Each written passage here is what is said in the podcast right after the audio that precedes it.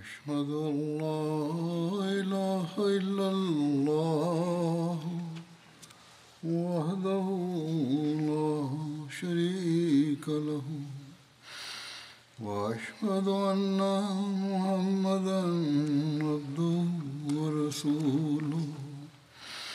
أما بعد فأعوذ بالله من الشيطان الرجيم.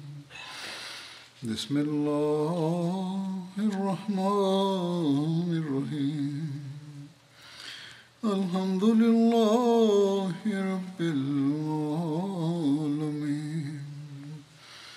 الرحمن الرحيم.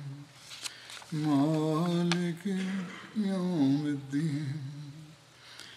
إياك نعبد وإياك نستعين اهدنا الصراط المستقيم صراط الذين أنعمت عليهم غير المغضوب عليهم ولا الضالين இது தொடர்பாக ஹசரத் முஸ்லிம் மவுத் ரலியல்லாஹு அணுகு அவர்கள் சுருக்கமாக கூறியுள்ளார்கள் அதை நான் எடுத்து கூறுகிறேன். அன்னார் கூறுகிறார்கள் காஃபிர்களின் படை மைதானத்தை விட்டு ஓடும்போது அதாவது பதில் போருக்கு பிறகு போர்க்களத்தை விட்டு ஓடும்போது அடுத்த வருடம் நாங்கள் மீண்டும் மதினா மீது தாக்குதல் தொடுப்போம். எங்களது தோல்விக்கு முஸ்லிம்களிடமிருந்து பழிவாங்குவோம் என்று அறிவித்தார்கள். ஆகவே ஒரு வருடத்திற்கு பிறகு அவர்கள் மீண்டும் முழு ஆயத்தம் மேற்கொண்டு மதினா மீது தாக்குதல் நடத்தினார்கள். மக்காவாசிகளின் கோபத்தின் நிலை எவ்வாறு இருந்தது என்றால் எந்த ஒரு நபரும் மரணித்தவருக்காக அழுவதற்கு அனுமதி இல்லை என்றும் வியாபார குழு மூலமாக வரும் வருமானம் அடுத்த போருக்காக பாதுகாக்கப்படும் என்றும் பதிரு போருக்கு பிறகு அவர்கள் அறிவித்திருந்தார்கள். ஆகவே பெரும் ஆயத்தம் மேற்கொண்ட பிறகு மூவாயிரத்தையும் விட அதிக படை வீரர்களை கொண்ட ஒரு படைக்கு அபு சுஃபியான் அவர்களின் தலைமையில் மதினா மீது தாக்குதல் தொடுத்தார்கள். நாம் நகருக்குள் இருந்து கொண்டு போரிட வேண்டுமா? இல்லை வெளியே சென்று போரிட வேண்டுமா என்று ஹசரத் ரசூலுல்லா சொல்லல்லாஹு அலைஹி அவர்கள் சஹாபிகளிடம் ஆலோசனை கேட்டார்கள். எதிரியை தாக்குதல் நடத்த விட வேண்டும். அதன் மூலமாக போரை துவக்கிய பொறுப்பு அவர்களை சேர வேண்டும். முஸ்லிம்கள் தம் வீடுகளில் இருந்து கொண்டு எளிதாக அதை எதிர்கொள்ள வேண்டும் என்று பெருமானார் சல்லல்லாஹ் அலிவசல்லம் அவர்கள் கருதினார்கள். ஆனால் பதிரு போரில் கலந்து கொள்ள வாய்ப்பு கிடைக்காத முஸ்லிம் இளைஞர்களின் உள்ளங்களில் இறைவழியில் ஷஹீதாவதற்காக வாய்ப்பு தங்களுக்கு கிடைக்க வேண்டும் என்ற ஏக்கம் இருந்தது. ஆகவே ஷாதத்திலிருந்து நாங்கள் ஏன் விளக்கப்படுகிறோம் என்று பிடிவாதம் பிடித்தனர். எனவே பெருமானார் சல்லல்லாஹ் அலைஹி அவர்கள் அவர்களின் பேச்சை ஒப்புக்கொண்டார்கள். ஆலோசனை கேட்கும்போது பெருமானார் சல்லல்லாஹ் அலைஹி அவர்கள் தமது ஒரு கனவையும் எடுத்து கூறினார்கள். கனவில் நான் சில பசுமாடுகளை கண்டேன். எனது வாளின் முனை உடைந்து விட்டதாகவும் கண்டேன். அந்த பசுக்கள் அறுக்கப்படுவதாகவும் நான் கண்டேன். எனது கையை உறுதியான பாதுகாப்பான கவசத்துக்குள் இடுவதாகவும் கண்டேன். ஒரு செம்மறியாட்டின் மீது நான் சவாரி செய்வதாகவும் கண்டேன் என்றார்கள். இந்த கனவுகளுக்கு தாங்கள் என்ன விளக்கம் கொடுக்கிறீர்கள் என சாபிகள் கேட்டார்கள். அதற்கு பெருமானா சல்லா அலைஹி அவர்கள் பசு அறுக்கப்படுவதற்கு பொருள் எனது சில சஹாபிகள் ஷஹீதாவார்கள் என்பதாகும். வாளின் முனை உடைவது என்பது எனது அன்பர்களில் முக்கியமானவர் எவரேனும் ஷஹீதாகலாம் அல்லது அதில் எனக்கே ஏதேனும் துன்பம் வந்தடையலாம். அதேபோன்று கவசத்துக்குள் கையிடுவது என்பதன் பொருள் மதினாவில் நாம் இருப்பது பொருத்தமானது என்பதாக தெரிகிறது. செம்மறியாட்டின் மீது சவாரி செய்வது என்பதன் பொருள் காஃபிர்களின் படை தளபதியின் மீது நாம் மிகைத்து விடுவோம் என்பதாக தெரிகிறது. அதாவது அவர்களை நாம் அடிபணியச் செய்து விடுவோம். முஸ்லிம்களின் கைகளால் அவன் கொல்லப்படுவான் என்றார்கள். முஸ்லிம்கள் மதினாவில் இருப்பது அதிக நல்லது என்று இந்த கனவில் தெளிவாக்கப்பட்டது. ஆனால் கனவின் விளக்கம் ஹசரத் நபி சொல்லல்லாஹு அலைவசல்லம் அவர்களின் சொந்த விளக்கமாக இருந்தது. இல்ஹாமிய விளக்கம் அல்ல ஆகவே பெரும்பாலானவர்களின் கருத்தை அன்னார் ஏற்றுக்கொண்டார்கள். போருக்காக வெளியே செல்லலாம் என்று தீர்மானம் எடுத்தார்கள் இக்கனவுகளில் சுட்டிக்காட்டப்படும் விஷயங்கள் உள்ளதை நாம் பார்க்க முடிகிறது. ஹசரத் நபி கரீம் சொல்லல்லாஹு அலஹி வசல்லம் அவர்களுடைய கனவுகளில் காணப்படும் உவமைகளை பற்றி எடுத்து கூறியவாறு ஹசரத் மசீமோத் அலி இஸ்லாத் வஸ்லாம் அவர்கள் கூறுகிறார்கள் ஹசரத் நபிகள் நாயகம் ஸல்லல்லாஹு அலைஹி அவர்களின் கஷ்வுகள் மற்றும் கனவுகளில் காணப்படுகின்ற ஓமைகளை பற்றி ஹதீஸுகளை படிக்கக்கூடியவர்களுக்கு எவ்வித ஒளிவுமறையும் இருப்பதில்லை. ஹசரத் நபி ஸல்லல்லாஹு அலிவசல்லம் அவர்களுக்கு கஷ்வில் தம் கைகளில் இரு தங்க காப்புகள் அணிந்திருப்பதாக காட்டப்பட்ட போது இது இரு பொய்யர்களை குறிக்கும் என்று பொருள் கொள்ளப்பட்டது. அவர்கள் பொய்யான முறையில் இறை தூதர் என்று வாதித்தனர். ஹசரத் நபி சல்லா அலிசல்லாம் அவர்களுக்கு கனவில் கஷ்பில் பசுமாடுகள் அறுக்கப்படுவதாக காட்டப்பட்ட போது உகுது போரில் ஷஹீதான சஹாபிகளை குறிப்பதாக பொருள் கொள்ளப்பட்டது. இதேபோன்று பல்வேறு முன்மாதிரிகள் பிற நபிமார்களின் கஷ்வுகளில் காணப்படுகின்றன. வெளிப்படையான முறையில் அவர்களுக்கு ஒன்று காட்டப்பட்டது. ஆனால் உண்மையில் அது கூற வந்தது வேறொன்றாக இருந்தது. ஆகவே நபிமார்களின் சொற்களில் உவமைகளும் உருவகமும் காணப்படுவது அரிதான தனித்துவமான விஷயம் ஒன்றும் கிடையாது. எவ்வாறு இருப்பினும் வெளியே சென்று போர் செய்யலாம் என்று தீர்மானிக்கப்பட்ட போது சஹாபிகளை ஆயத்தமாகும்படி ஹசரத் நபி சல்லா அலைஹி அவர்கள் கூறினார்கள். அன்னாரும் போருக்காக ஆயத்தமானார்கள். அதன் விவரம் இவ்வாறு வருகிறது. கனவின் அடிப்படையில் நகரத்தை விட்டு வெளியே சென்று போர் செய்வதை ஹசரத் நபியல் நாயம் சல்லா அலிஸ்லாம் அவர்கள் விரும்பவில்லை. ஆனால் தொடர்ச்சியாக மக்கள் வலி வலியுறுத்திய போது ஹசரத் நபி சல்லா அலிஸ்லாம் அவர்கள் அம்மக்களின் கருத்தை பொருந்தி கொண்டார்கள். அன்னார் ஜும்மா தொலை வைத்தார்கள் மக்களுக்கு அறிவுரை கூறினார்கள் முழு கடுமையுடனும் துணிவுடனும் போர் செய்யுங்கள் என அவர்களுக்கு கட்டளையிட்டார்கள். மக்கள் பொறுமையை கடைபிடித்தால் அல்லாஹ் அவர்களுக்கு வெற்றியையும் முன்னேற்றத்தையும் வழங்குவான் என்று அவர்கள் நற்செய்தி கூறினார்கள். பிறகு போரிட ஆயத்தமாகும்படி மக்களுக்கு அன்னார் கட்டளையிட்டார்கள். இக்கட்டளையை கேட்டு மக்கள் மகிழ்ச்சி அடைந்தார்கள் அதற்கு பிறகு அனைவருடனும் சேர்ந்து அன்னார் அசர் தொழுகையை தொழுதார்கள். அந்த நேரத்திற்குள் அக்கம்பக்கத்தில் உள்ள மக்களும் வந்து ஒன்று கூடிவிட்டார்கள். அதற்கு பிறகு ஹசரத் நபீ சல்லா அலைஹி வஸல்லம் அவர்கள் ஹசரத் அபு பக்ரு மற்றும் ஹசரத் உமர் ஆகியோருடன் தம் வீட்டுக்கு சென்றார்கள். அவ்விருவரும் ஹசரத் நபீ சல்லாஹ் அலைஹி அவர்களுக்கு தலைப்பாகை கட்டினர். அன்னாருக்கு போர் உடை அணிவித்தார்கள். பெருமானார் சல்லல்லாஹ் அலிவசல்லம் அவர்களுக்காக மக்கள் அணிவகுத்து காத்து கொண்டிருந்தார்கள். அப்போது ஹஸ்ரத் சாத் பின் முவாஸ் அவர்களும் ஹஸ்ரத் உசைத் பின் ஹுசைர் அவர்களும் மக்களிடம் வெளியே சென்று போரிடலாம் என்று கூறி ஹஸ்ரத் நபியல் நாயகம் சல்லாஹ் அலிவசல்லம் அவர்களின் விருப்பத்திற்கு எதிராக நீங்கள் அன்னாரை கட்டாயப்படுத்தி விட்டீர்கள். ஆகவே இப்பொழுது கூட நேரம் உள்ளது. இந்த விவகாரத்தை அன்னாரிடம் விட்டுவிடுங்கள். அன்னார் என்ன கட்டளையிட்டாலும் சரி அன்னாருடைய கருத்து எதுவாக இருந்தாலும் சரி அதில் நமக்கு நன்மை இருக்கும். ஆகவே அன்னாருக்கு கட்டுப்படுங்கள் என்று அறிவுரை கூறினார்கள்.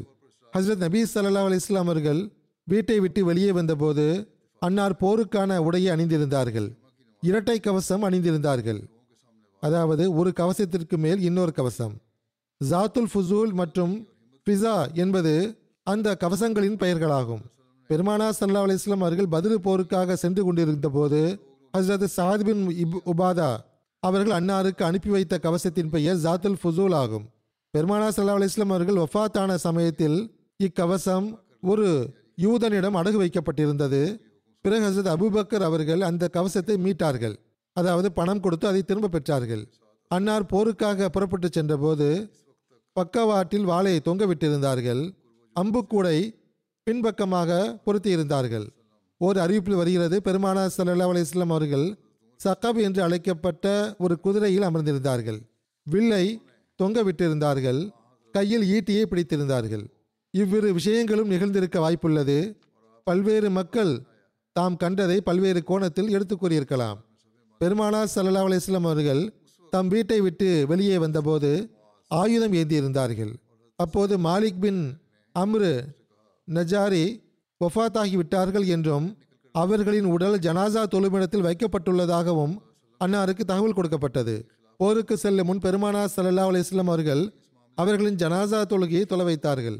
அப்போது அந்நேரத்தில் மக்கள் பெருமானார் சல்லல்லாஹு அலைவசல்லம் அவர்களிடம் யார் ரசூலல்லா தங்களுடைய கருத்தை எதிர்க்க வேண்டும் என்பதோ அல்லது தங்களை நிர்பந்திக்க வேண்டும் என்பதோ எங்களுடைய நோக்கம் கிடையாது. தாங்கள் எதை பொருத்தமானதாக கருதுகிறீர்களோ அதற்கேற்ப செயல்படுங்கள் என்று கோரிக்கை வைத்தனர். ஓர் அறிவிப்பில் இவ்வாறு வருகிறது. தாங்கள் நகரத்தை விட்டு வெளியே சென்று போரிட விரும்பவில்லை என்றால் இங்கேயே இருக்கலாம் என்று மக்கள் கோரினர் நபி ஆயுதம் ஏந்திய பிறகு எதிரிகளுக்கும் அவருக்கும் இடையில் அல்லாஹ் தீர்ப்பு வழங்காத வரையில் ஆயுதங்களை கீழே வைப்பது ஒரு நபிக்கு ஆகுமானதல்ல என்று அன்னார் கூறினார்கள். இன்னொரு அறிவிப்பில் போர் செய்யாத வரை ஆயுதங்களை கீழ் கீழே வைப்பது ஆகுமானதல்ல என்ற சொற்கள் வந்துள்ளன. பெருமானா சல்லா அலிஸ்லாம் அவர்கள் போருக்காக ஆயத்தமானது குறித்தும் சஹாபிகள் தவறை உணர்ந்தது குறித்தும் எடுத்துரைத்தவாறு ஹசரத் மிர்சா பஷீர் அஹமத் சாஹிப் அவர்கள் இவ்வாறு எழுதுகிறார்கள் பெருமானா சல்லா அலிஸ்லாம் அவர்கள் வீட்டுக்குள் சென்றார்கள். ஹசரத் அபூ பக்ர் மற்றும் ஹசரத் உமர் ஆகியோரின் உதவியுடன் அன்னார் தலைப்பாகையை அணிந்தார்கள் போர் உடையை அணிந்தார்கள். பிறகு ஆயுதங்களை அணிந்தவாறு அல்லாவின் பெயரை உச்சரித்தவாறு வெளியே வந்தார்கள். ஹசரத் ரசூலுல்லா சல்லல்லாஹூ அலி வஸல்லம் அவர்களின் கருத்துக்கு எதிராக தம் கருத்தில் பிடிவாதம் பிடித்திருக்க கூடாது என்று அந்த இடைப்பட்ட நேரத்தில் சில சாபிகள் அறிவுரை செய்ததன் காரணமாக அந்த இளைஞர்கள் தம் தவறை உணர்ந்து கொண்டார்கள். இந்த உணர்வு தோன்றியதும் அவர்களில் பெரும்பாலார் வெட்கி தலை குனிந்தனர். பெருமானா சல்லல்லா அலிஸ்லாம் அவர்கள் ஆயுதங்கள் அணிந்தவாறு இரட்டை கவசம் மற்றும் தலைக்கவசம் போன்றவை அணிந்து கொண்டு வருகை தருவதை அம்மக்கள் பார்த்தபோது அவர்களின் வருத்தம் இன்னும் அதிகரித்தது. அனைவரும் ஒரே குரலில் அல்லாவின் தூதர் அவர்களே நாங்கள் தவறு செய்துவிட்டோம். தங்களின் கருத்துக்கு எதிராக எங்களது கருத்தில் பிடிவாதம் பிடித்தோம். தாங்கள் எதை பொருத்தமானதாக கருதுகிறீர்களோ அதை நடைமுறைப்படுத்துங்கள். இன்ஷா அல்லாஹ் அதில்தான் பறக்கத் இருக்கும் என்று கூறினார்கள். அதற்கு பெருமானா சல்லா அலிஸ்லாம் அவர்கள் இறைவனுடைய நபி ஆயுதம் ஏந்திய பிறகு இறைவன் தீர்ப்பு வழங்குவதற்கு முன் ஆயுதங்களை கீழே வைப்பது அவருடைய மகிமைக்கு அப்பாற்பட்டது. ஆகவே இப்போது அல்லாவின் பெயர் கூறி புறப்படுங்கள். நீங்கள் பொறுமையை கடைபிடித்தால் அல்லாவின் உதவி உங்களுடன் இருக்கும் என்பதை உறுதியாக நம்புங்கள் என்று கூறினார்கள். ஹஸ்ரத் முஸ்லீம் மவுத் அலியல்லாஹு அன்ஹு அவர்களும் இதை பற்றி எடுத்துரைத்துள்ளார்கள். அன்னார் கூறுகிறார்கள் பெருமானா சல்லல்லாஹ் அலைவசல்லம் அவர்கள் வீட்டை விட்டு வெளியே வந்தபோது இளைஞர்கள் வெட்கி தலை குனிந்தனர். அல்லாவின் தூதர் அவர்களே தங்களின் ஆலோசனைதான் சரியானது. நாம் மதினாவில் இருந்து கொண்டு எதிரியை எதிர்கொள்ள வேண்டும் என்று கூறினர். அதற்கு பெருமானா சல்லா அலிஸ்லாம் அவர்கள் இறைவனுடைய நபி கவசம் அணிந்த பிறகு அதை கலட்ட மாட்டார். இப்போது என்ன நடந்தாலும் நாம் முன்னேறியே செல்வோம். நீங்கள் பொறுமை செய்தால் இறை உதவி உங்களுக்கு கிடைக்கும் என்று கூறினார்கள். எவ்வாறு இருப்பினும் இஸ்லாமிய படை புறப்பட ஆயத்தமானது. பெருமானார் சல்லல்லாஹ் அலைஹி அவர்கள் ஓர் ஆயிரம் படை வீரர்களை கொண்ட படையுடன் மதீனாவை விட்டு புறப்பட்டார்கள். அச்சந்தர்ப்பத்தில் அன்னார் மூன்று ஈட்டிகளை கொண்டு வரச் செய்து அவற்றில் மூன்று கொடிகளை கட்டினார்கள். ஹவுஸ் கோத்திரத்தின் கொடியை உசைத் பின் ஹுசைர் அவர்களுக்கு கொடுத்தார்கள். ஹஸ்ரஜ் கோத்திரத்தின் கொடியை ஹப்பா பின் முன்சீர் அவர்களுக்கு கொடுத்தார்கள். சாத் பின் உபாதா அவர்களுக்கு கொடுத்ததாகவும் சிலர் கூறுகிறார்கள். முஹாஜிர்களின் கொடியை ஹஸ்ரத் அலி அவர்களும் கொடுத்தார்கள். மதினாவில் எஞ்சியிருந்த மக்களுக்கு தொலை வைப்பதற்காக இப்னு உம்மு மக்தூம் அவர்களை தம் பிரதிநிதியாக நியமித்தார்கள். பிறகு பெருமானார் சல்லா அலி இஸ்லாம் அவர்கள் சகபு எனும் தம் குதிரையில் அமர்ந்து கொண்டு வில்லை கழுத்தில் அணிந்து கொண்டு ஈட்டியை கையில் எடுத்துக்கொண்டு புறப்பட்டார்கள். அறிவிப்பில் வருகிறது உகுது போர் நாளன்று முஸ்லிம்களிடம் இரு குதிரைகள் இருந்தன. ஒரு குதிரை பெருமானார் சல்லல்லாஹு அலைவசல்லம் அவர்களிடம் இருந்தது. அதன் பெயர் சகப் ஆகும். இன்னொன்று இன்னொரு குதிரை ஹஸ்ரத் அபு புர்சா அவரிடம் இருந்தது. அதன் பெயர் முலாபா ஆகும். முஸ்லிம்களும் ஆயுதங்கள் ஏந்தி இருந்தனர் அவர்களில் நூறு பேர் கவசம் அணிந்திருந்தனர். இரண்டு சாதுகள் அன்னாருக்கு முன் ஓடி சென்று கொண்டிருந்தார்கள். அதாவது சாத் பின் முவாஸ் அவர்களும் சாத் பின் உபாதா அவர்களும். அவ்விருவரும் கவசம் அணிந்திருந்தனர். பிற மக்கள் அன்னாருடைய வலப்புறமும் இடப்புறமும் இருந்தனர். தனியா எனுமிடத்தை அடைந்தபோது பெருமானா சல்லா அலிஸ்லாம் அவர்கள் அ- அதிக ஆயுதங்களை கொண்டிருந்த ஒரு படையை கண்டார்கள். அவர்களுடைய ஆயுதங்களின் ஓசை கேட்டுக்கொண்டிருந்தது இது என்ன என்று அன்னார் கேட்டார்கள். இவர்கள் யூதர்கள் ஆவர் அப்துல்லா பின் உபை உடைய கூட்டாளிகள் ஆவர் என்று சஹாபிகள் கூறினர். யூதர்கள் இஸ்லாத்தை ஏற்றுக்கொண்டு விட்டார்களா என்று அன்னார் கேட்டார்கள். இல்லை என்று பதில் கூறப்பட்டது. அப்படி என்றால் நாம் முஷ்ரிக்குகளுக்கு எதிராக காஃபிர்களின் உதவியை பெறமாட்டோம் என்று அன்னார் கூறிவிட்டார்கள். இதை குறித்து ஹஸ்ரத் மிர்சா பஷீர் அஹமத் சாஹிப் அவர்களும் எழுதியுள்ளார்கள். அன்னார் கூறுகிறார்கள் பெருமானார் சல்லல்லாஹ் அலைஹி அவர்கள் இஸ்லாமிய படைக்காக மூன்று கொடிகளை ஆயத்தப்படுத்தினார்கள். ஹவுஸ் கோத்திரத்தின் கொடியை உசைத் பின் ஹுசைர் அவர்கள் வசம் ஒப்படைத்தார்கள். ஹஸ்ரஜ் கோத்திரத்தின் கொடியை ஹப்பா பின் முன்சீர் அவர்களின் கையில் கொடுத்தார்கள். முஹாஜிர்களின் கொடியை ஹஸ்ரத் அலி அவர்களுக்கு கொடுத்தார்கள். பிறகு இக்கொடி ஹஸ்ரத் முசா பின் உமைர் அவர்களுக்கு கொடுக்கப்பட்டது. மதினாவில் இமாமு சலாத்தாக அப்துல்லா பின் உம்மு மக்தூம் அவர்களை நியமித்துவிட்டு சஹாபிகளின் ஒரு பெரும் படையுடன் மதினாவில் இமாமு சலாத்தாக அப்துல்லா பின் உம்மு மக்தூம் அவர்களை நியமித்துவிட்டு சஹாபிகளின் ஒரு பெரும் குழுவுடன் பெருமானா சல்லாஹ் அலையம் அவர்கள் அசில் தொழுதுவிட்டு மதினாவில் இருந்து புறப்பட்டார்கள். அவுஸ் மற்றும் ஹஸ்ரஜ் கோத்திரத்தின் தலைவர்களான சாத் பின் முவாஸ் அவர்களும் சாத் பின் உபாதா அவர்களும் ஹஸ்ரத் நபீ ஸல்லல்லாஹு அலைவசல்லம் அவர்களின் சவாரிக்கு முன்னால் மெதுவாக ஓடிக்கொண்டிருந்தார்கள். பிற சஹாபிகள் அன்னாருடைய வலப்பக்கத்திலும் இடப்பக்கத்திலும் பின்னாலும் வந்து கொண்டிருந்தார்கள். பெருமானா சல்லா அலிஸ்லாம் அவர்கள் புறப்பட்டு சென்று ஷேகேன் எனும் இடத்தை அடைந்து முகாமிட்டார்கள். ஷேகேன் என்பது மதினாவின் இரு மலைகளாகும். இங்கு வந்தடைந்ததும் பெருமானா சல்லா அலுவலாம் அவர்கள் தம் படையை மேற்பார்வையிட்டார்கள். எந்தெந்த இளைஞர்கள் பதினைந்து வயதை அடையாதவர்கள் என்று அன்னார் கணித்தார்களோ அல்லது இவர்கள் பதினான்கு வயதுடையவர்களாக இருந்தார்களோ அவர்களை திரும்பச் செல்லுமாறு அன்னார் கட்டளையிட்டார்கள். இமாம் ஷாஃபி அவர்கள் கூறுகிறார்கள் பெருமானா சல்லா அலிஸ்லாம் அவர்களுக்கு முன் கொண்டு வரப்பட்ட பதினாலு வயதுடைய பதினேழு இளைஞர்களை அன்னார் திருப்பி அனுப்பிவிட்டார்கள். அன்னாருக்கு முன் பதினைந்து வயதுடைய இளைஞர்கள் கொண்டு வரப்பட்ட போது அன்னார் அவர்களுக்கு அனுமதி வழங்கினார்கள். வயது குறைவு காரணமாக திருப்பி அனுப்பப்பட்ட இளைஞர்கள் உத்வேகத்தால் நிரம்பி இருந்தனர். அவர்களில் சிலருடைய பெயர்களும் கூட அறிவிப்புகளில் காண கிடைக்கின்றன. அவர்கள் Abdullah bin Umar Zaid bin Thabit Usama bin Zaid Zaid bin Arqam Bara bin Azib Usaid bin Zuhair Araba bin Aws Abu Saeed Khudri Aws bin Thabit Saad bin Bahir ibn Muawiya Bajali Saeed bin Habta. Habta என்பது அவர்களுடைய தாயின் பெயராகும். Saad bin Ukaib Zaid bin Jariya Jabir bin Abdullah என்பவர் ஹதீஸுகளை அறிவித்தவர் கிடையாது. இவர் வேறு ஒருவர் ஆவார். ராஃபி பின் கதீஜ் மற்றும் துமுரா பின் ஜுண்டபு ஆகியோர். ராஃபி பின் கதீஜ் அவர்களை குறித்து கூறப்படும் போது அவர் வில்லாளி என்று கூறப்பட்டது. ஆகவே அவருக்கு அனுமதி வழங்கினார்கள். முதலில் அவரிடம் திரும்பிச் செல்லுங்கள் என்று கூறப்பட்டது. அவர் சிறந்த வில்லாளி என்று தெரிய வந்தபோது அன்னார் அனுமதி வழங்கினார்கள். அதை கண்ட துமுரா பின் ஜுண்டபு என்ற மற்ற இளைஞர் ராஃபி பின் ஹதீஜிக்கு பெருமானா சல்லா அலிஸ்லாம் அவர்கள் அனுமதி வழங்கியுள்ளார்கள். ஆனால் என்னை திருப்பி திரும்பிச் செல்லுமாறு கூறிவிட்டார்கள். நான் குஷ்தியில் ராஃபியை வீழ்த்த முடியும் என்று கூறினார்கள். இவ்விஷயம் ஹசரத் ரசூலுல்லா சல்லா அலிஸ்லாம் அவர்களுக்கு தெரிய வந்தபோது நீங்கள் இருவரும் குஷ்தியிடுங்கள் என்று அன்னார் கூறினார்கள்.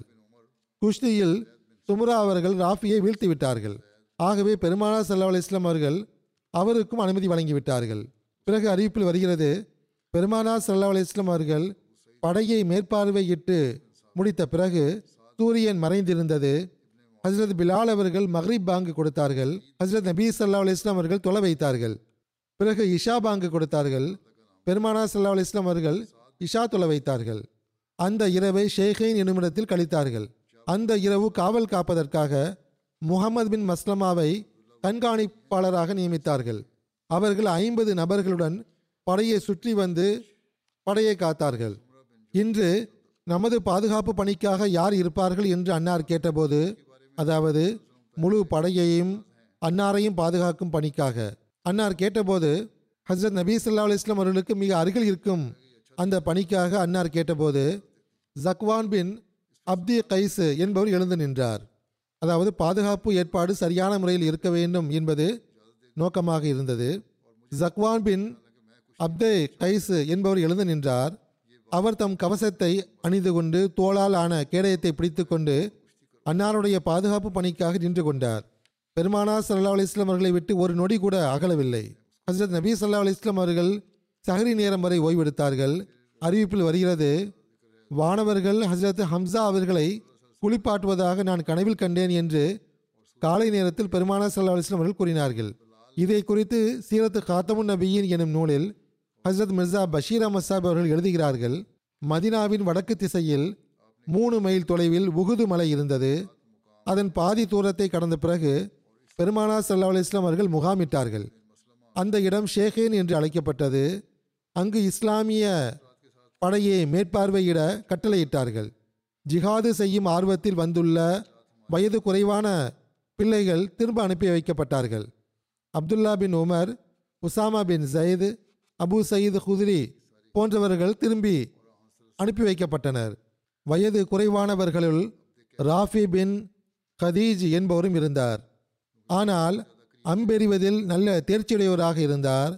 அவருடைய இந்த சிறப்பம்சத்தின் காரணமாக அவருடைய தந்தை ஹசரத் நபியல் நாயகம் சல்லல்லாஹு அலைவசல்லம் அவர்களிடம் வந்து ஜிஹாதில் கலந்து கொள்ள அனுமதி வழங்குமாறு பரிந்துரை செய்தார்.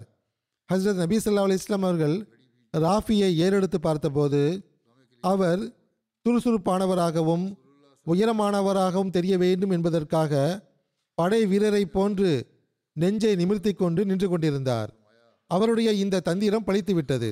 உடன் வருவதற்கு ஹசரத் நபி ஸல்லல்லாஹு அலைஹி அவர்கள் அவருக்கு அனுமதி வழங்கினார்கள். அப்போது தும்ரா பின் ஜுன்சப் என்பவர் இவரை பற்றி ஏற்கனவே கூறப்பட்டது போன்று அவருக்கு திரும்பிச் செல்லுமாறு கட்டளையிடப்பட்டிருந்தது. அவர் தம் தந்தையுடன் சென்று ராஃபிக்கு அனுமதி கிடைத்துள்ளது என்றால் எனக்கும் கிடைக்க வேண்டும். ஏனென்றால் ராஃபியை விட நான் வலிமையானவன் ஆவேன். குஷ்தியில் நான் அவரை வீழ்த்தி வந்துள்ளேன் என்று கூறினார். மகனுடைய இந்த களப்பற்ற தன்மையைக் கண்டு தந்தை மிகவும் மகிழ்ச்சி அடைந்தார் தம் மகனை அழைத்து கொண்டு பெருமானா சல்லல்லாஹு அலைவசல்லம் அவரிடம் வந்து தம் மகனுடைய விருப்பத்தை எடுத்து கூறினார். ஹசரத் நபி ஸல்லல்லாஹு அலுவலாம் அவர்கள் புன்னகைத்தவாறே அப்படியா? ராஃபி மற்றும் சும்ரா ஆகியோருக்கிடையில் குஷ்தி போட்டி நடத்துங்கள். யார் அதிக வலிமையுள்ளவர் என்று தெரியட்டும் என்று கூறினார்கள். ஆகவே போட்டி நடத்தப்பட்டது.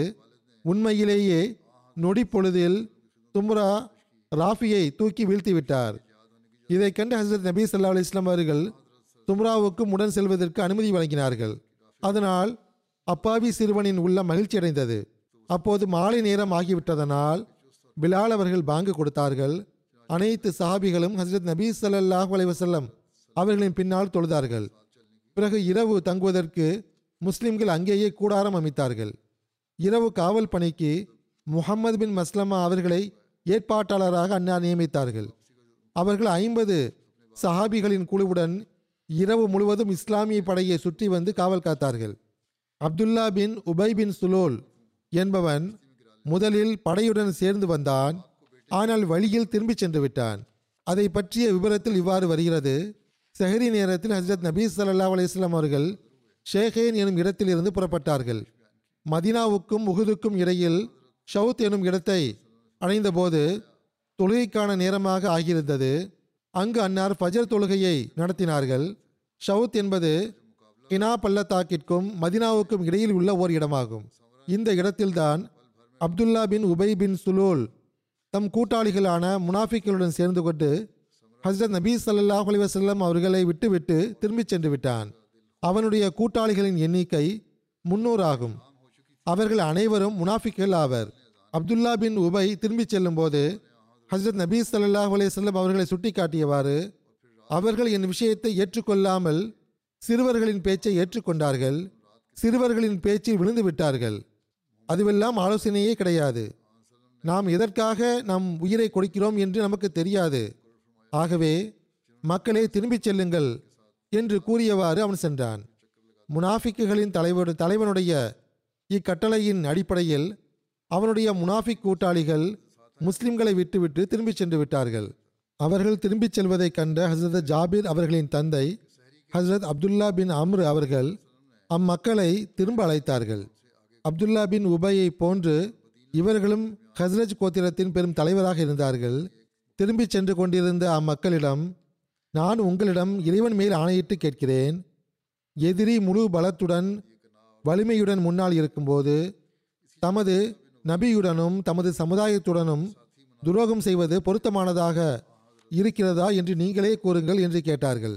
அதற்கு அந்த மக்கள் நீங்கள் போர் செய்ய வந்துள்ளீர்கள் என்று எங்களுக்கு முன்பே தெரிந்திருந்தால் நாங்கள் வந்திருக்கவே மாட்டோம். போர் இருக்காது என்று நாங்கள் நினைத்தோம். என்று கூறி அவர்கள் தாங்கள் திரும்பிச் செல்வதாக தெளிவாக அறிவித்து விட்டார்கள். உண்மை என்னவென்றால் போருக்காக பெரும் ஆயத்தம் செய்துதான் வந்திருந்தார்கள். இதை கேட்ட ஹசரத் அப்துல்லா பின் அம்ரு அவர்கள் இறைவனுடைய எதிரிகளே அல்லாஹ் உங்களை அழித்து நாசமாக்கட்டும் என்றும் விரைவிலேயே அல்லாஹ் உங்களை விட்டு தம் நபியை தன்னிறைவு கொண்டவராக ஆக்கட்டும் என்றும் கூறினார்கள். இன்னொரு அறிவிப்பில் வருகிறது அல்லாமா இபுனு ஜவுசி அவர்கள் எழுதுகிறார்கள் பனு சலமா மற்றும் பனு ஹாரிசா கோத்திரங்கள் அப்துல்லா பின் உபை துரோகம் செய்ததை கண்டபோது அவர்களும் திரும்பிச் செல்லலாம் என்று நாட்டம் கொண்டார்கள். இந்த இரு கோத்திரத்தார்களும் படையின் இரு பக்கங்களிலும் இருந்தார்கள். ஆனால் இந்த இரு பிரிவினரையும் அல்லாஹ் இந்த பாவத்திலிருந்து காப்பாற்றி விட்டான் திரும்பிச் செல்லும் விருப்பத்தை அவர்கள் விட்டுவிட்டார்கள். அப்போது இறைவன் இந்த வசனத்தை இறக்கினான். இது ஹம்மத் தாயிஃபதானி மின்கும். அன் தப்ஷலா வல்லாஹு வலியுஹுமா பல் ஃபல்யதவக்கலில் முஃமினூன் அதாவது உங்களில் இரு கூட்டத்தினர் அல்லாஹ் அவர்களுக்கு நண்பனாயிருந்தும் கோழைத்தனத்தை காட்ட எண்ணிய நேரத்தை நினைத்து பார்ப்பீராக. நம்பிக்கையாளர்கள் அல்லாஹ்விடத்திலேயே நம்பிக்கை வைக்க வேண்டும். அப்துல்லா பின் உபையும் அவனுடைய முன்னூறு கூட்டாளிகளின் இந்த துரோகத்திற்கு பிறகு ஹசரத் நபீ சல்லா அலையம் அவர்களுடன் வெறும் எழுநூறு நபர்கள் மட்டுமே எஞ்சியிருந்தார்கள். அப்துல்லா பின் உபை திரும்பிச் சென்று விட்ட நேரத்தில் அன்சார் பெருமக்கள் ஹசரத் நபி ஸல்லல்லாஹு அலைஹி அவரிடம் வந்து யார் ரசூலுல்லா நம்முடைய நண்பர்களாகவும் உதவி செய்பவர்களாகவும் இருக்கும் யூதர்களிடம் இந்த சந்தர்ப்பத்தில் உதவி பெற வேண்டாமா? என்று கேட்டார்கள். அவர்கள் குறிப்பிட்டது மதீனாவின் யூதர்கள் ஆவர். பனு குரைசாவுடைய யூதர்களாக இருக்க வாய்ப்புள்ளது. ஏனென்றால் பனு குரைசாவுடைய யூதர்கள் ஹசரத் சாதிபின் முவாஸ் அவர்களின் நண்பர்களாக இருந்தனர். ஹசரத் சஹாத் பின் முவாஸ் அவர்களோ ஹவுஸ் கோத்திரத்தின் தலைவராக இருந்தார்கள். ஹசரத் சாத் அவர்களை குறித்து சில ஆலிம்கள் கூறும்போது முஹாஜிர்களில் ஹசரத் அபூபக்கர் அவர்களுக்கு எந்த அந்தஸ்தும் தகுதியும் இருந்ததோ அதே அந்தஸ்தும் தகுதியும் அன்சாரில் ஹசரத் சாத் அவர்களுக்கு இருந்தது. சுருக்கமாக அன்சார் இவ்வாறு கேள்வி கேட்டபோது ஹசரத் நபீஸ் ஸல்லல்லாஹு அலைஹி அவர்கள் நமக்கு அவர்களின் உதவி தேவையில்லை என்று மட்டுமே கூறினார்கள். இதை குறித்து ஹசரத் மிர்சா பஷீர் அஹமத் சாஹிப் அவர்களும் எழுதியுள்ளார்கள். அவர்கள் கூறுகிறார்கள் அடுத்த நாள் பதினைந்து ஷவ்வால் ஹிஜ்ரி மூணாம் ஆண்டில் அதாவது முப்பத்தி ஒன்று மார்ச் அறுநூற்றி இருபத்தி நாலாம் வருடத்தில் சனிக்கிழமை சஹரி நேரத்தில் இஸ்லாமிய படை முன்னேறியது.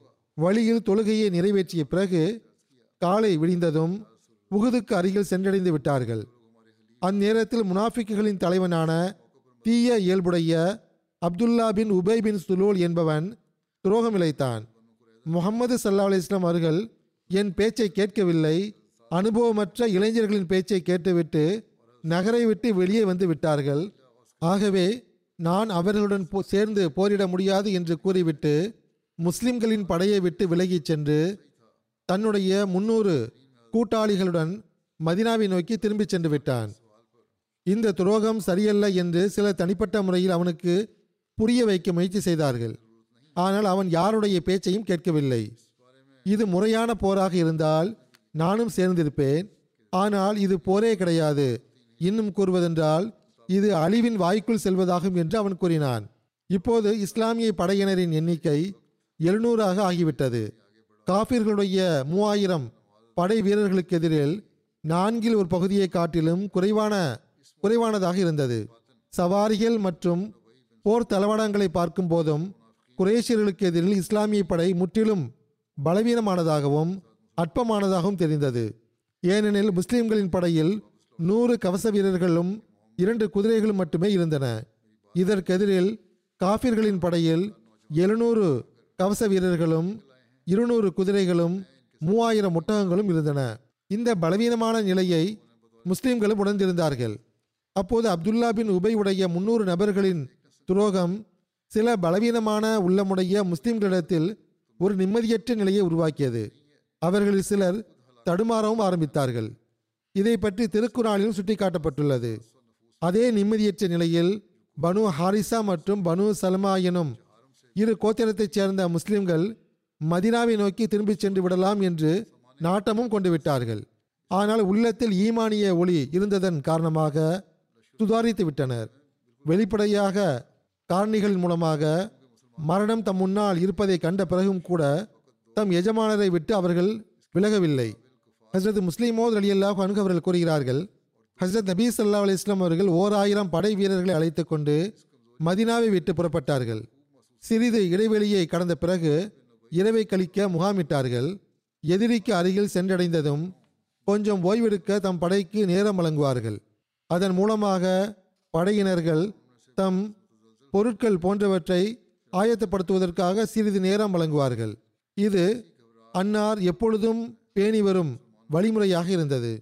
சுபு தொழுகை நேரத்தில் அன்னார் புறப்பட்ட போது உடன்படிக்கை செய்து கொண்ட கோத்திரங்களுக்கு உதவுவதாக சாக்குப்போக்கு கூறிக்கொண்டு சில யூதர்கள் வந்திருப்பதாக அன்னார் அறிந்து கொண்டார்கள்.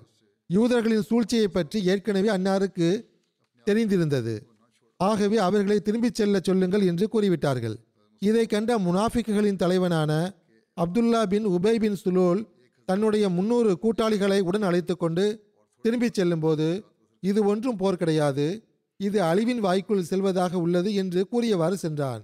அப்துல்லா பின் உபை திரும்பிச் சென்றதற்கு இன்னொரு காரணம் என்னவென்றால் வந்த யூதர்களை ஏன் இணைக்கவில்லை? என்று கேட்டுவிட்டு இது அழிவுக்குள் செல்வதாக உள்ளது. ஏனென்றால் உதவி செய்ய வந்தவர்களையும் போர் செய்ய வேண்டாம் என்று தடுக்கப்படுகிறது என்று கூறினார். இதன் விளைவாக முஸ்லிம்கள் எழுநூறாக ஆகிவிட்டார்கள். எண்ணிக்கையை பொறுத்தவரையில் காஃபிர்களுக்கு எதிராக நாளில் ஒரு பகுதியை விடவும் குறைவாக இருந்தனர். பொருட்களை பொறுத்தவரை இன்னும் பலவீனமானவர்களாக இருந்தனர். ஏனென்றால் காஃபிர்களில் எழுநூறு பேர் கவசம் அணிந்திருந்தனர் முஸ்லிம்களில் நூறு பேர் மட்டுமே கவசம் அணிந்திருந்தனர் காஃபிர்களில் இருநூறு குதிரை வீரர்கள் இருந்தார்கள். ஆனால் முஸ்லிம்களிடம் இரண்டு குதிரைகள் மட்டுமே இருந்தன. ஹசரத் நபீ சல்லா அலிஸ்லம் அவர்கள் பனு ஹாரிசாவின் பகுதியை அடைந்தபோது ஒரு சஹாபியின் குதிரை தம் வாளை ஆட்டிய போது அது அந்த சஹாபியின் வாள் மீது பட்டது. ஆபத்து வரலாம் என்று கருதி அவர்கள் உடனடியாக தம் வாளை உருவிக்கொண்டார்கள் அறிவிப்பாளர் கூறுகிறார் நல்ல குறியாக கருதுவதை ஹசரத் நபி ஸல்லல்லாஹு அலிஸ்லாம் அவர்கள் விரும்பி வந்தார்கள். தீய சகுனமாக கருதுவதை விரும்ப மாட்டார்கள். ஹசரத் நபி ஸல்லல்லாஹு அலைஹி அவர்கள் அவரிடம் இது யாருடைய வாளாக உள்ளதோ அவர் அதை உரையில் இடட்டும். ஏனென்றால் இன்று கண்டிப்பாக வாள் உருவப்படும் என்பதாக எனக்கு தெரிகிறது என்றார். என்றார்கள். அதாவது இதிலிருந்து இதுதான் சுட்டிக்காட்டப்பட்டுள்ளது. பிறகு ஹசரத் நபி ஸல்லல்லாஹு அலைஹி அவர்கள் சஹாபிகளை பார்த்து அருகில் உள்ள வழிகளின் மூலமாக எம்மை எதிரிகளுக்கு அருகில் யார் அழைத்துச் செல்வார்கள்? என்று கேட்டார்கள். அதாவது பொதுவாக செல்லும் பயணம் செய்யப்படும் வழிகளில் செல்லாமல் இருக்க வேண்டும் என்பதாகும். அதற்கு ஹசரத் அபு ஹைஸ்மா அவர்கள் யார் ரசூலல்லா நான் அழைத்துச் செல்கிறேன் என்றார்கள். இப்னு சாது போன்றவர்கள் அவர்களின் பெயரை அபு ஹைஸ்மா என்று குறிப்பிட்டுள்ளார்கள். ஆகவே அவர்கள் முஸ்லிம்களை பனு ஹாரிசாவுடைய பகுதிகள் மற்றும் இடங்களின் வழியாக அழைத்துச் சென்றார்கள். எந்த அளவுக்கென்றால் உகுது உடைய பள்ளத்தாக்கை அடைந்த பிறகு பெருமானா சல்லா அலிஸ்லாம் அவர்கள் முகாமிட்டார்கள். அன்னார் எவ்வாறு முகாமை அமைத்து கொண்டார்கள் என்றால் உகுது மலை பின்புறமாக வரும்படியும் மதினா முன்பக்கமாக இருக்கும்படியும் பார்த்து கொண்டார்கள்.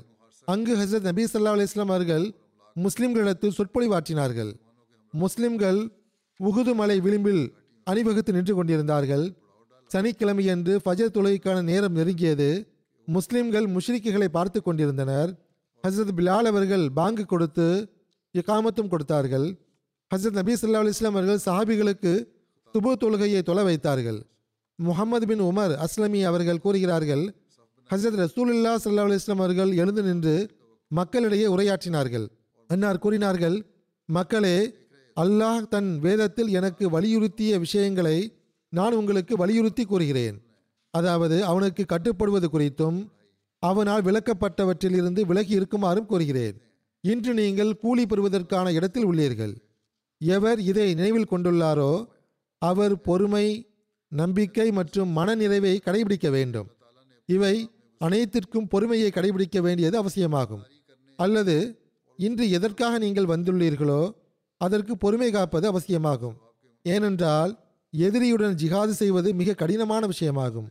அல்லாஹ் நேர்வழி வழங்கிய மக்களை தவிர சிலரால் மட்டுமே இதில் பொறுமை காக்க முடியும். ஏனென்றால் அல்லாஹ் தனக்கு கீழ்ப்படியும் மக்களுடன் இருக்கின்றான். அல்லாஹுக்கு கட்டுப்படாத மக்களுடன் ஷைத்தான் உள்ளான். ஆகவே நீங்கள் ஜிஹாதுக்காக பொறுமையை மேற்கொண்டு தம் செயலை துவக்குங்கள். அதன் மூலமாக அல்லாவின் வாக்குறுதியை தேடுங்கள். நான் எந்தெந்த பணிகளுக்காக உங்களுக்கு கட்டளையிடுகின்றேனோ அவை உங்கள் மீது கடமையாகும். ஏனென்றால் நான் உங்களின் நேர்வழிக்காக பெரும் ஆவல் கொண்டுள்ளேன். சந்தேகத்துக்கிடமின்றி கருத்து வேறுபாடுகளும் சண்டைகளும் வீழ்ச்சி மற்றும் பலவீனத்தின் அடையாளங்களாகும். அல்லாஹ் அவற்றை விரும்புவதில்லை. அதாவது எவ்வித கருத்து வேறுபாடும் இருக்கக்கூடாது. கருத்து வேறுபாடுகள் இருக்கும்போது அல்லாஹ் உதவி ஒத்தாசை செய்வதில்லை. மக்களே இவ்விஷயம் எனது உள்ளத்தில் இடப்பட்டுள்ளது. எவர் ஹராமை மேற்கொள்வாரோ அவருக்கும் தனக்கும் இடையில் அல்லாஹ் வேறுபாட்டை காட்டிவிடுவான். எவர் ஹராமான வேலையை செய்கிறாரோ அல்லாஹ் அவரை விரும்புவதில்லை. எவர் அல்லாஹ்வுக்காக அந்த ஹராமிலிருந்து விலகி இருக்கிறாரோ அல்லாஹ் அவரின் பாவங்களை மன்னித்து விடுகின்றான். எவர் என் மீது ஒரு முறை தருவது அனுப்புவாரோ அவர் மீது அல்லாஹும் வானவர்களும் பத்து முறை அருளி அனுப்புவார்கள். எவர் ஏதேனும் முஸ்லீமுடனும் அல்லது காஃபிருடனும் நல்ல முறையில் நடந்து கொள்வாரோ அவருடைய கூலி அல்லாவின் பொறுப்பில் உள்ளது. அவருக்கு உலகில் சீக்கிரம் கூலி கிடைக்கும் மறுமையில் இறுதியாக கூலி கிடைக்கும். எவர் அல்லாவின் மீதும் மறுமை நாளின் மீதும் நம்பிக்கை கொள்கிறாரோ அவர் மீது ஜுமுஆ கட்டாயமாகும். குழந்தையாகவோ பெண்ணாகவோ நோயாளியாகவோ அல்லது கட்டுப்படுத்தப்பட்ட அடிமையாகவோ இருந்தாலே ஒழிய மற்றவரின் மீது அது கடமையாகும். எவர் அல்லாஹை விட்டு தன்னிறைவு கொள்கிறாரோ அவரை விட்டு அல்லாஹும் தன்னிறைவு கொள்கிறான் என்று கூறினார்கள். சுருக்கம் என்னவென்றால் முழுமையாக அன்னார் அறிவுரை செய்தார்கள். அன்னார் கண்ட கனவின் அடிப்படையில் அன்னாருக்கு இந்த சிந்தனை தோன்றியிருக்கலாம். முஸ்லிம்கள் எவ்வாறு இருக்க வேண்டும் என அன்னார் முழுமையாக அறிவுரை செய்தார்கள். பிறகு அன்னார் கூறினார்கள் அல்லாஹ் தன்னிறைவு பெற்றவனும் புகழுக்குரியவனும் ஆவான். அல்லாவுக்கு அருகில் கொண்டு செல்லும் அமல்களை குறித்து நான் அறிந்ததையெல்லாம் உங்களுக்கு கட்டளையாக கூறிவிட்டேன். நரகத்திற்கு அருகில் கொண்டு செல்லும் அமல்களை குறித்து நான் அறிந்ததையெல்லாம் கூறி உங்களை தடுத்து விட்டேன் ரூஹுல் அமீன் எனும் வானவர் என்னுடைய உள்ளத்தில் இல்ஹாமாக கூறியது என்னவென்றால் எந்த ஒரு ஆன்மாவும் தன் முழுமையான ரிஸ்கை பெறாதவரை இறக்காது. அதனுடைய ரிஸ்கில் எவ்வித குறைவும் செய்யப்படாது. அந்த ரிஸ்க்கு தாமதமாக அதற்கு வழங்கப்பட்டாலும் சரியே. அதாவது அல்லாஹ் செயல்களுக்கான கூலியை முழுமையாக தருகிறான் என்பதாகும். இங்கு ரிஸ்க் என்பது எல்லாவித ரிஸ்கையும் குறிக்கும். அன்னார் கூறினார்கள் ஆகவே நீங்கள் உங்கள் இறைவனிடம் அஞ்சிக் கொள்ளுங்கள். ரிஸ்கை தேடுவதில் நடுநிலையை கைக்கொள்ளுங்கள் ரிஸ்க் தாமதமாக கிடைப்பது உங்களை அல்லாவுக்கு கட்டுப்படாமல் ஆக்கி அந்த கட்டுப்படாமையில் அதை தேடக்கூடியவர்களாக உங்களை ஆக்கிவிட வேண்டாம். நற்செயல்கள் உயரிய ஒழுக்கம் ரிஸ்க் ஆகியவற்றை தேடிக்கொண்டிருங்கள். ஏனென்றால் அல்லாவிடத்தில் உள்ளதை கட்டுப்படுதல் மூலமாகவே அடியான் தன் கட்டுப்பாட்டுக்குள் கொண்டு வர முடியும். உங்களுக்காக அல்லாஹ் ஹராம் மற்றும் ஹலாலை தெளிவாக எடுத்து கூறிவிட்டான். ஆனால் அவை இரண்டுக்கும் இடையில் பல சந்தேக விஷயங்கள் உள்ளன. அவற்றை பல மக்கள் அறிய மாட்டார்கள். ஆனால் யாரை அல்லாஹ் பாதுகாப்பாக வைத்துள்ளானோ அவர்கள் அறிவார்கள். ஆகவே சந்தேகத்திற்குரிய அவ்விஷயங்களை யார் விட்டு விடுவாரோ அவர் தம் கண் கண்ணியத்தையும் மார்க்கத்தையும் பாதுகாத்துக் கொள்வார் எவர் அதில் ஈடுபடுவாரோ அதாவது தவறான விஷயங்களில் மூழ்கி விடுவாரோ அவர் மேய்ச்சல் நிலத்திற்கு அருகில் கால்நடைகளை ஓட்டிச் செல்லும் மேய்ப்பானை போன்றவராவார். அவர் அந்த மேய்ச்சல் நிலத்திற்குள் சென்றுவிட வாய்ப்புள்ளது. ஒவ்வொரு அரசன் சார்பாகவும் தடை செய்யப்பட்ட மேய்ச்சல் நிலங்கள் உள்ளன.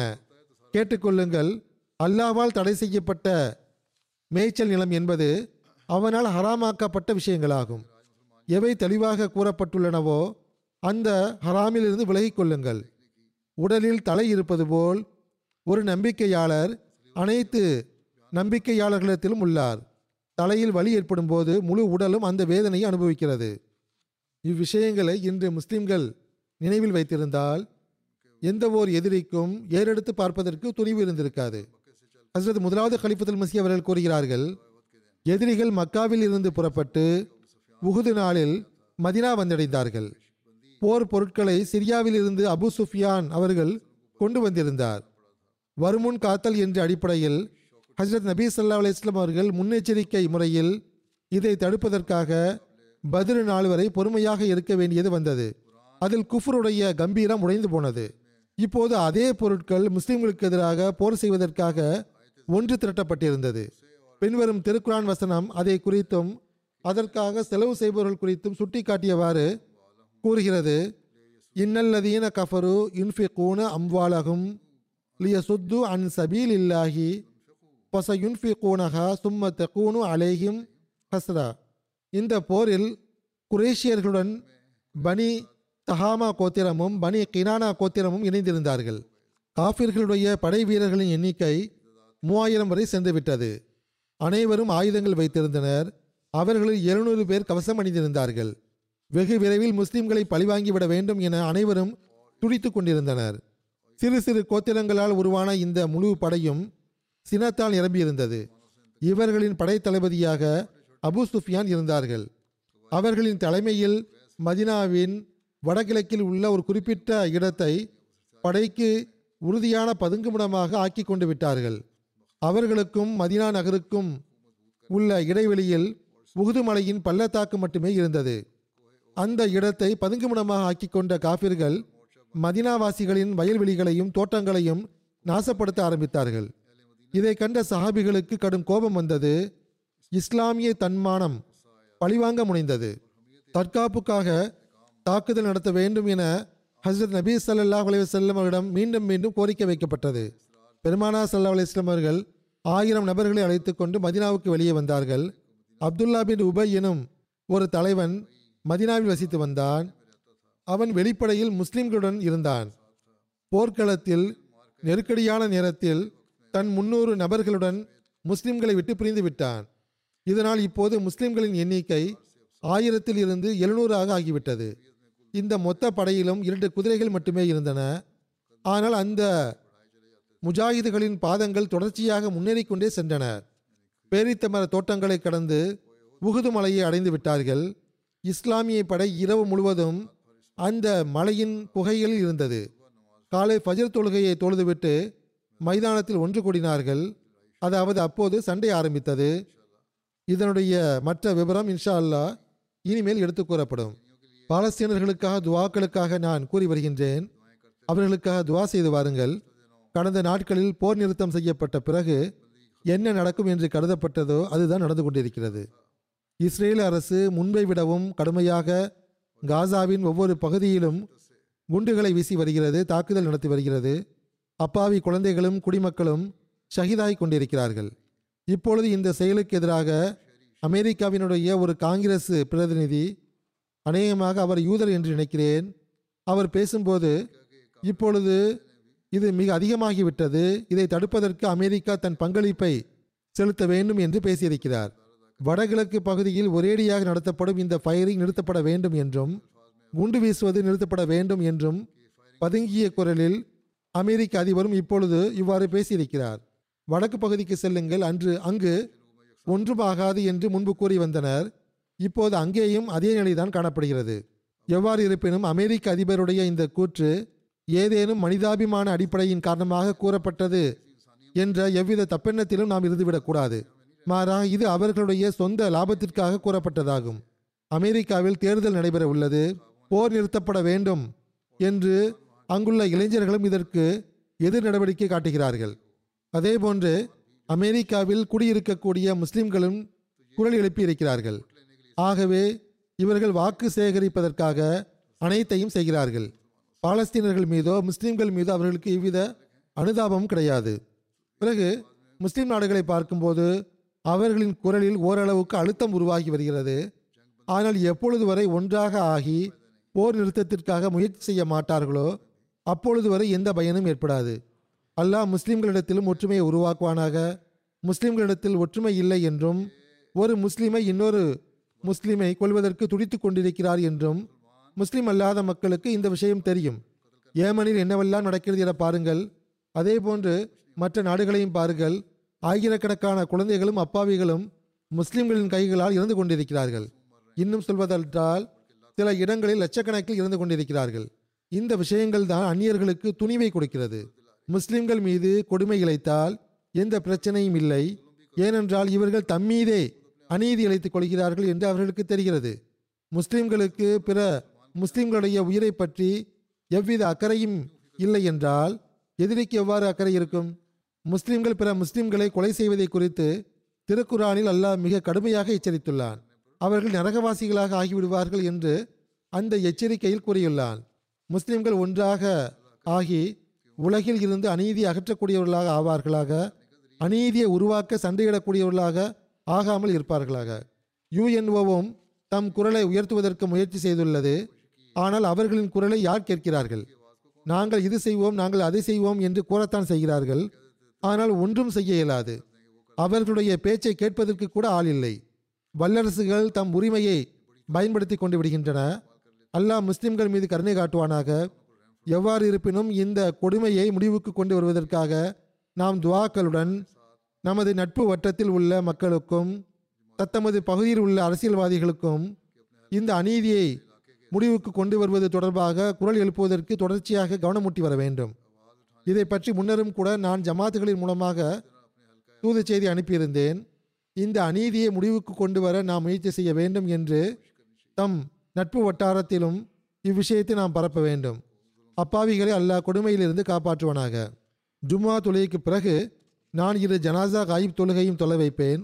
முதலாவது நெற்குறிப்பு ஹாலந்தை சார்ந்த மதிப்பிற்குரிய மஸ்ஊதா பேகம் அக்மல் சாஹிபா அவர்களுடையதாகும். இவர் ஜமாத்தின் முரப்பியாக இருந்த மதிப்பிற்குரிய அப்துல் ஹக்கீம் அக்மல் சாஹிப் மர்ஹூம் அவர்களின் மனைவி ஆவார்கள். கடந்த நாட்களில் ஒஃபாத்தாகி இருக்கிறார்கள். இன்னால் இல்லாஹி வ இன்னா இலகி ராஜுவோன் இவர்களுடைய தாய் வழி பாட்டனார் அப்துல் சமது சாஹிப் அவர்களும் பாட்டனாரின் தந்தை மியா ஃபததீன் சேக்வான் சாஹிப் அவர்களும் காதியானைச் சேர்ந்தவர்கள். இந்த இருவரும் ஹசரத் மசீமோத் அலி சாத் வஸ்லாம் அவர்களின் சஹாபிகள் ஆவார்கள்.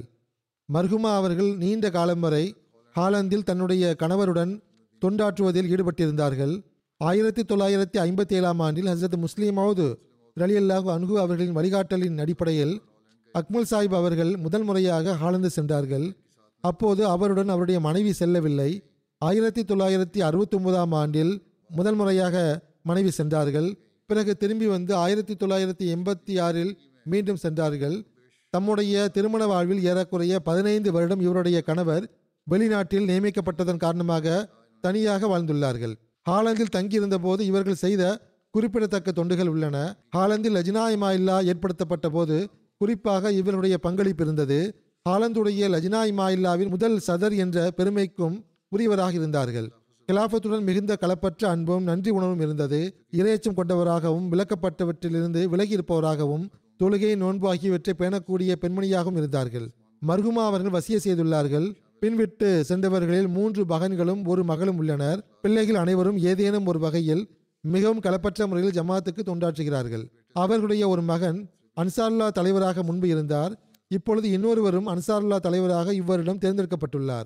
இதை தவிரவும் ஜமாத்திற்கு இன்னும் தொண்டுகள் செய்கின்றனர். அல்லாஹ் மருகுமாவுடன் பாவ மன்னிப்பு மற்றும் கருணையுடன் நடந்து கொள்வானாக.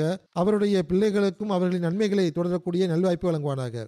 இரண்டாவது நட்குறிப்பு மாஸ்டர் அப்துல் மஜீது சாஹிபு அவர்களுடையதாகும். இவர்கள் வாழ்வை அர்ப்பணித்திருந்தார்கள். தாலீமுல் இஸ்லாம் ஹைஸ்கூல் ரபுவாவில் ஆசிரியராக இருந்துள்ளார்கள். இவர் பணி ஓய்வு பெற்ற பிறகு கனடா சென்று விட்டார்கள். கடந்த நாட்கள் அங்கு வஃபாத்தாகி இருக்கிறார்கள். இன்னால் இல்லாய் இன்னா இலகி ராஜுவோன். இவர்கள் தமக்கு பின்னால் தம் மனைவி மூன்று மகன்கள் மற்றும் இரு மகள்கள் ஆகியோரை விட்டு சென்றுள்ளார்கள். இவர்களுடைய மகன் மசர் மஜீத் அவர்கள் கூறுகிறார்கள் தந்தையார் பல சிறப்பம்சங்களுக்கு சொந்தக்காரராக இருந்தார்கள் மிகவும் பணிவுள்ளவராகவும் ஏழ்மையில் வாழ்வை கழிக்கக்கூடியவராகவும் இருந்தார்கள். திருமணம் முதல் மரணம் வரை அவர்கள் மலக்குகளின் பண்பை கொண்ட மனிதராக இருந்தார்கள் என்று தாயார் கூறியதுண்டு. திருமணம் கழிந்து சில வருடங்களுக்கு பிறகு ஒரு நாள் தொழுகையில் உரத்த குரலில் அழுது கொண்டு துவா செய்து கொண்டிருந்தார்கள். தொழுகைக்கு பிறகு எதற்காக நீங்கள் துவா செய்கிறீர்கள் என்று தாயார் கேட்டபோது எனது வாழ்வை அர்ப்பணித்து தலீமுல் இஸ்லாம் ஹைஸ்கூல் ரபுவாவில் ஆசிரியராக தொண்டாற்ற வேண்டும் என்று எனக்கு விருப்பம் உள்ளது அல்லாஹ் எனது விருப்பத்தை பூர்த்தி செய்ய வேண்டும் என்றும் எனது மனைவியை இவ்விஷயத்தில் திறந்த மனதுடன் விருப்பம் கொள்ள செய்ய வேண்டும் என்று துவா செய்கிறேன் என்று கூறினார்கள். அப்போது வேறொரு இடத்தில் அவர்கள் பணியாற்றி கொண்டிருந்தார்கள். எவ்வாறு இருப்பினும் அவருடைய மனைவி அவரிடத்தில் தாங்கள் கலிஃபத்துல் மசி அவர்களிடம் வாழ்வை அர்ப்பணித்து உடனடியாக கடிதம் எழுதுங்கள் என்று கூறினார்கள். அல்லாவின் அருளால் அவர்கள் வக்ஃபுக்காக விண்ணப்பம் செய்தபோது இது ஹசரத் இரண்டாவது கலிஃபத்துல் மசி அவருடைய காலத்தில் நடந்த விஷயமாகும். கலிஃபத்துல் மசி அவர்கள் ஒப்புதல் வழங்கிவிட்டார்கள். இவ்வாறு அவர்கள் ரப்வா சென்று விட்டார்கள். மகன் கூறுகிறார் தந்தைக்கு ஒவ்வொரு மாதமும் சம்பளம் கிடைக்கும் போதெல்லாம் அனைத்தையும் விட முதலில் செக்ரட்டரி மாரிடம் சென்று சந்தா கொடுப்பார்கள். அதற்கு பிறகு எஞ்சியிருக்கின்ற தொகையை கொண்டு வந்து தாயாரிடம் கொடுத்து விடுவார்கள். மிகவும் நெருக்கடியான கஷ்டமான சூழலில் வாழ்வு கழிந்தது. ஆனால் ஒருபோதும் குறை கூறியது கிடையாது. உலக விஷயங்களின் மீது விருப்பப்பட்டு அதை பற்றி ஒருபோதும் பேசியது கிடையாது. சகோதர சகோதரிகளுக்கு எப்பொழுதும் குறித்த நேரத்தில் தொழுவது குறித்தும் ஜமாத் மற்றும் கிலாஃபத்துடன் தொடர்பில் இருப்பது குறித்தும் வலியுறுத்தி வந்தார்கள். அந்த காலகட்டத்தில் ஜமாத்தினுடைய பொருளாதார நிலையும் நல்ல விதமாக இல்லை. மிகவும் நெருக்கடியான காலமாக இருந்தது.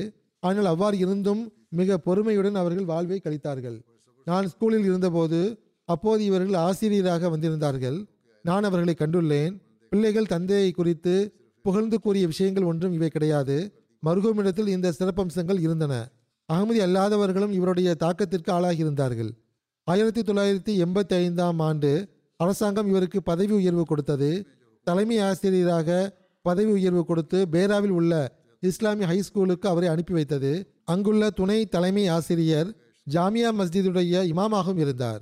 அகமதி என்ற காரணத்தினால் இவரை எதிர்ப்பார் என்று வெளிப்படையில் கருதப்பட்டது. ஆனால் மர்ஹூம் அவர்களின் அழகிய ஒழுக்கங்களின் காரணமாக அந்த துணை தலைமை ஆசிரியர் மிகவும் மதிப்பளித்து வந்தார் மிக அதிகமாக கண்ணியமளித்து வந்தார் மிகவும் மரியாதை செலுத்தி வந்தார்.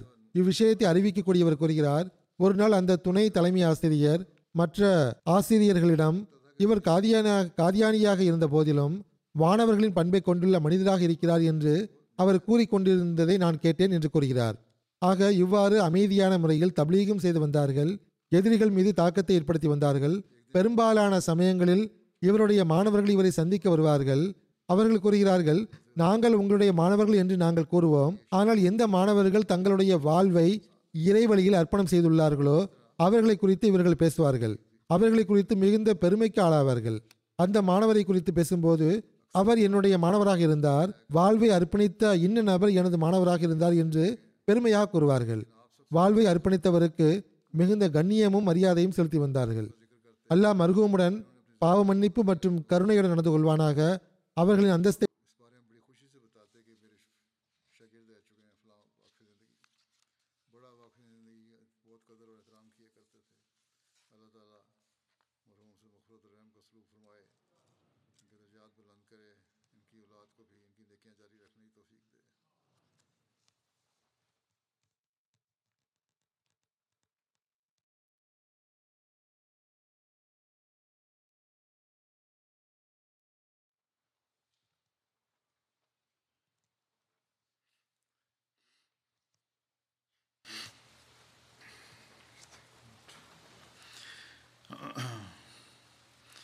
الحمد لله الحمد لله نحمده ونستعينه ونستغفره ونؤمن به ونتوكل عليه. ونعوذ بالله من شرور أنفسنا ومن سيئات أعمالنا. من يهده الله فلا مضل له ومن يضلل فلا هادي له. ونشهد أن لا إله إلا الله ونشهد أن محمدا عبده ورسوله. عباد الله رحمكم الله. إن الله يأمر بالعدل والإحسان وإيتاء ذي القربى وينهى عن الفحشاء والمنكر والبغي يعظكم لعلكم تذكرون اذكروا الله يذكركم وذوه يستجب لكم ولذكر الله أكبر.